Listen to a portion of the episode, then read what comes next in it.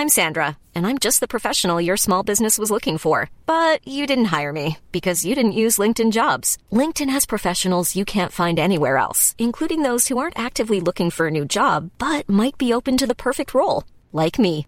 In a given month, over 70% of LinkedIn users don't visit other leading job sites. So if you're not looking on LinkedIn, you'll miss out on great candidates like Sandra. Start hiring professionals like a professional. Post your free job on linkedin.com/people today. Ressurreição reservada. Evangelho de Marcos. Comentário de Mari Persona. Jesus ainda falava com a mulher curada de um fluxo de sangue quando chegaram algumas pessoas da casa de Jairo, o dirigente da sinagoga, o principal da sinagoga, e disseram: Sua filha morreu. Não precisa mais incomodar o mestre. Marcos 5,35. Para essas pessoas, a morte colocava um ponto final na possibilidade de o Senhor agir. E, infelizmente é assim para todo incrédulo. A sua sorte, o seu destino ficam selados no momento em que a vida deixa de existir no seu corpo. A salvação eterna só pode ser recebida em vida pela fé em Cristo e na sua obra consumada na cruz para remissão ou retirada dos pecados. Não é na morte que a salvação é resolvida, mas em vida. Paulo escreveu: se é somente para esta vida que temos esperança em Cristo, dentre todos os homens somos os mais dignos de compaixão, somos os mais miseráveis, mas de fato Cristo ressuscitou dentre os mortos, sendo as primícias dentre aqueles que dormiram. 1 Coríntios 15, 19 a 20. O verbo dormir, usado por Paulo, é o mesmo usado pelo Senhor nesta passagem. Porque todo esse alvoroço e lamento, a criança não está morta, mas dorme. Marcos 5, 39.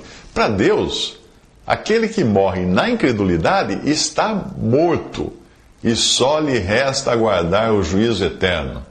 Mas para quem morre em Cristo, o seu corpo está apenas dormindo. Faz todo sentido, portanto, o funeral de um incrédulo perdido ser acompanhado de alvoroço, com gente chorando e se lamentando em alta voz, como fala em Marcos 5,38. Mas a mesma coisa não, não vale para um crente em Jesus. Por isso, Paulo escreveu aos Tessalonicenses: Irmãos, não queremos que vocês sejam ignorantes quanto aos que dormem, para que não se entristeçam como os outros que não têm esperança. Se cremos que Jesus morreu e ressurgiu, cremos também que Deus trará, mediante Jesus e juntamente com ele, aqueles que nele dormiram. Dizemos a vocês, pela palavra do Senhor, que nós, os que estivermos vivos, os que ficarmos até a vinda do Senhor, certamente não precederemos os que dormem, pois, dada a ordem, com a voz do arcanjo, o ressoar da trombeta de Deus, o próprio Senhor descerá do céu, e os mortos em Cristo ressuscitarão primeiro. Depois disso, os que estivermos vivos, seremos arrebatados juntamente com eles nas nuvens para o encontro com o Senhor nos ares. E assim estaremos com o Senhor para sempre. Consolem-se uns aos outros com essas palavras. Assim escreveu Paulo em 1 Tessalonicenses 4, de 13 a 18. Ao dizer que a menina apenas dormia, todos começaram a rir de Jesus. Ele, porém, ordenou que eles saíssem. Tomou consigo o pai e a mãe da criança, os discípulos que estavam com ele, e entrou onde se encontrava a criança. Marcos 5,40. Nenhum incrédulo zombador irá assistir à ressurreição.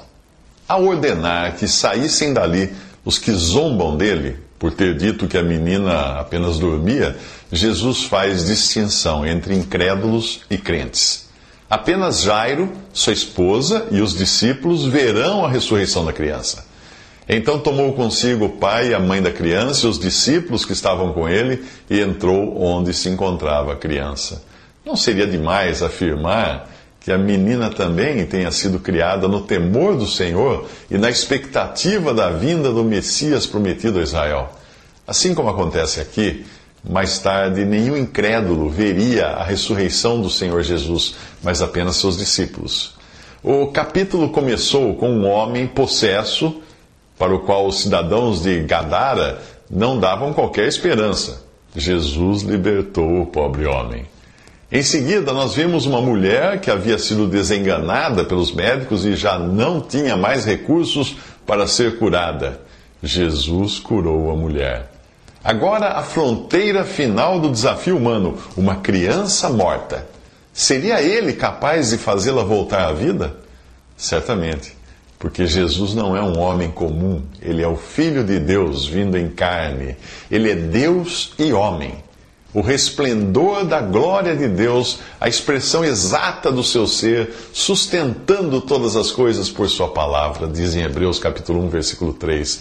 A mesma palavra que criou os mundos irá agora demonstrar o seu poder ao chamar a menina do seu sono mortal. Jesus, Jesus tomou, tomou a menina pela mão e lhe disse em aramaico: Talita cumi, que significa menina, eu lhe ordeno, levanta-se.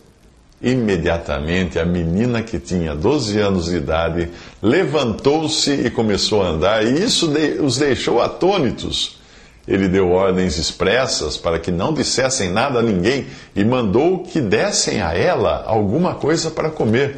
Fala em Marcos 5, 41 a 43. Uma frase de Jesus, o Criador do universo, foi suficiente para ressuscitar a menina, do mesmo modo como ele fez com Lázaro, quando bradou em alta voz: Lázaro, venha para fora. O morto saiu com as mãos e os pés envolvidos em faixas de linho e o rosto envolto num pano. Disse-lhes Jesus: Tirem as faixas dele e deixem-no ir. Isso está em João 11, 43 a 44. Em ambos os casos, existe um elemento comum o Senhor traz pessoas de volta à vida, mas deixa os outros e deixa para outros o privilégio de cuidar delas. No caso de Lázaro, ele precisava ser livrado das faixas da morte que o enrolavam, que limitavam os seus movimentos. No caso da menina, ela precisa ser alimentada na sua nova vida agora. Do mesmo modo, para todo novo convertido a Cristo, que é chamado da morte para a vida pela mensagem do Evangelho, é preciso que alguém tire as suas amarras e o alimente. Esse é o trabalho de todo cristão. O capítulo 6 de Marcos começa com Jesus voltando à sua cidade, Nazaré, acompanhado dos seus discípulos. Quando chegou o sábado, começou a ensinar na sinagoga e muitos dos que o ouviam ficavam maravilhados. De onde lhe vêm estas coisas? perguntavam eles. Que sabedoria é esta que lhe foi dada?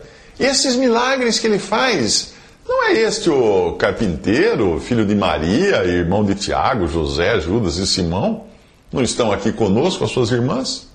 E ficavam escandalizados por causa dele. Marcos 6, de 1 a 3. Eles não podem negar a sublimidade das suas palavras, mas sequer cogitam reconhecer que ele não é um homem comum para os incrédulos, Jesus não passa de um carpinteiro, um artesão que cria obras de madeira. Para os seus discípulos, todas as coisas foram feitas por intermédio dele, sem ele nada do que existe teria sido feito. João escreveu isso no seu Evangelho, capítulo 1, versículo 3. Para a religião humana, Jesus não passa do filho de Maria, mas para os que creem nele, o Filho de Deus veio e nos deu entendimento para que conheçamos aquele que é verdadeiro. E nós estamos naquele que é o verdadeiro, em seu Filho Jesus Cristo. Este é o verdadeiro Deus e a vida eterna. 1 João 5,20. Aqueles que são indiferentes à obra que Jesus veio consumar, só enxergam como sendo seus irmãos Tiago, José, Judas, Simão e as suas irmãs. Eles ignoram os milhões que ele salvou e que agora aguardam a bendita esperança, a gloriosa manifestação de nosso grande Deus e Salvador Jesus Cristo. Ele se entregou por nós a fim de nos remir de toda maldade e purificar para si mesmo um povo particularmente seu, dedicado à prática de boas obras. Pois aqueles que de antemão conheceu, Deus também os predestinou para serem conformes à imagem de seu Filho, a fim de que ele seja o primogênito entre muitos irmãos. Isso está em Tito 2, de 13 a 14, Romanos de 8, capítulo 8, versículo 29. É impossível não se emocionar com essas palavras do lugar de privilégio que Deus coloca aos seus filhos. A atitude dos concidadãos de Jesus ali entristece a ele. E ele diz: só na sua própria terra, entre os seus parentes e em sua própria casa, é que um profeta não tem honra. Marcos 1,4. Curiosamente, Nazaré e a sua população eram reputados como desprezíveis pelos outros judeus. Tanto que, quando Jesus chamava os seus discípulos, e Filipe se alegrava de que tinham encontrado aquele sobre quem Moisés escreveu na lei e a respeito de quem os profetas também escreveram, que era Jesus de Nazaré, filho de José, Natanael comentou: Nazaré? Pode vir alguma coisa boa de lá? Isso está em João 1, 45, 46. Não importa o nível em que o ser humano se encontre, ele sempre irá considerar Jesus um homem qualquer. E você? O que você pensa de Jesus? A sua opinião sobre ele é o que determina se ele é seu Salvador ou se ele será o seu juiz. No capítulo anterior, Jesus impediu que os zombadores entrassem onde jazia a filha de Lázaro e a vissem ressuscitar. Apenas os da fé teriam esse privilégio. Agora, os seus concidadãos de Nazaré o desprezam. Por isso, Jesus não pôde fazer ali nenhum milagre, exceto impor as mãos sobre alguns doentes e curá-los. E ficou admirado com a incredulidade deles, diz, diz uh, Marcos 6, diz, versículos 5 a 6. A incredulidade impede a ação de Deus e priva de bênção os zombadores. Um crente em Jesus não deve perder o seu tempo com eles, com os zombadores. Como ensinou Jesus, não deem o que é sagrado aos cães, nem atirem suas pérolas aos porcos. Caso contrário, estes as pisarão e aqueles, voltando-se contra vocês, os despedaçarão. Isso está em Mateus 7, versículo 6. O profeta Jeremias aprendeu que devia se apartar daqueles que desprezavam a Deus. Ele escreveu: Jamais me sentei na companhia dos zombadores, nunca festejei com eles. Sentei-me sozinho, porque a tua mão estava sobre mim e me enchesse de indignação. Assim respondeu o Senhor: se você se arrepender, eu o restaurarei para que possa me servir. Se você disser palavras de valor e não indignas, será o meu porta-voz. Deixe esse povo voltar-se para você, mas não se volte tu para eles. Jeremias 15, 17 e 19. Mais tarde, Paulo alertaria os judeus usando as palavras dos antigos profetas, dizendo: Olhem, escarnecedores, Admirem-se e pereçam, pois nos dias de vocês farei algo que vocês jamais creriam se alguém lhes contasse.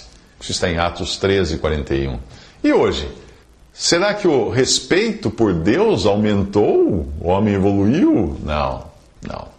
O que aumentou foi o número de pessoas interessadas não no que Jesus é ou em quem ele é, mas no que ele pode dar.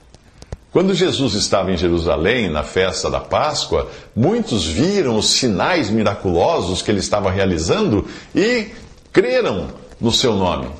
Mas Jesus não se confiava a eles, pois conhecia todos. Não precisava que ninguém lhe desse testemunho a respeito do homem, pois ele bem sabia o que havia no homem.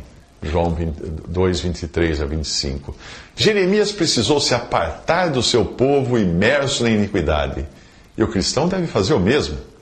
A iniquidade toma hoje conta da cristandade e em breve esta mostrará ser a grande meretriz de Apocalipse, corrupta e avessa aos atributos divinos de Cristo. Esse sistema todo é chamado de arraial ou acampamento como era o arraial contaminado de Israel, de onde Moisés separou a tenda da congregação e da presença de Deus. A ordem hoje é: saiam dela, vocês, povo meu, para que vocês não participem dos seus pecados. Portanto, saiamos até ele, Cristo, fora do acampamento, fora do arraial, suportando a desonra que ele suportou. Isso está em Apocalipse 18, 4 e Hebreus 13, 13.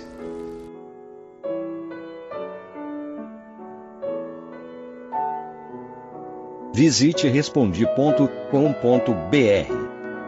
Visite também 3minutos.net.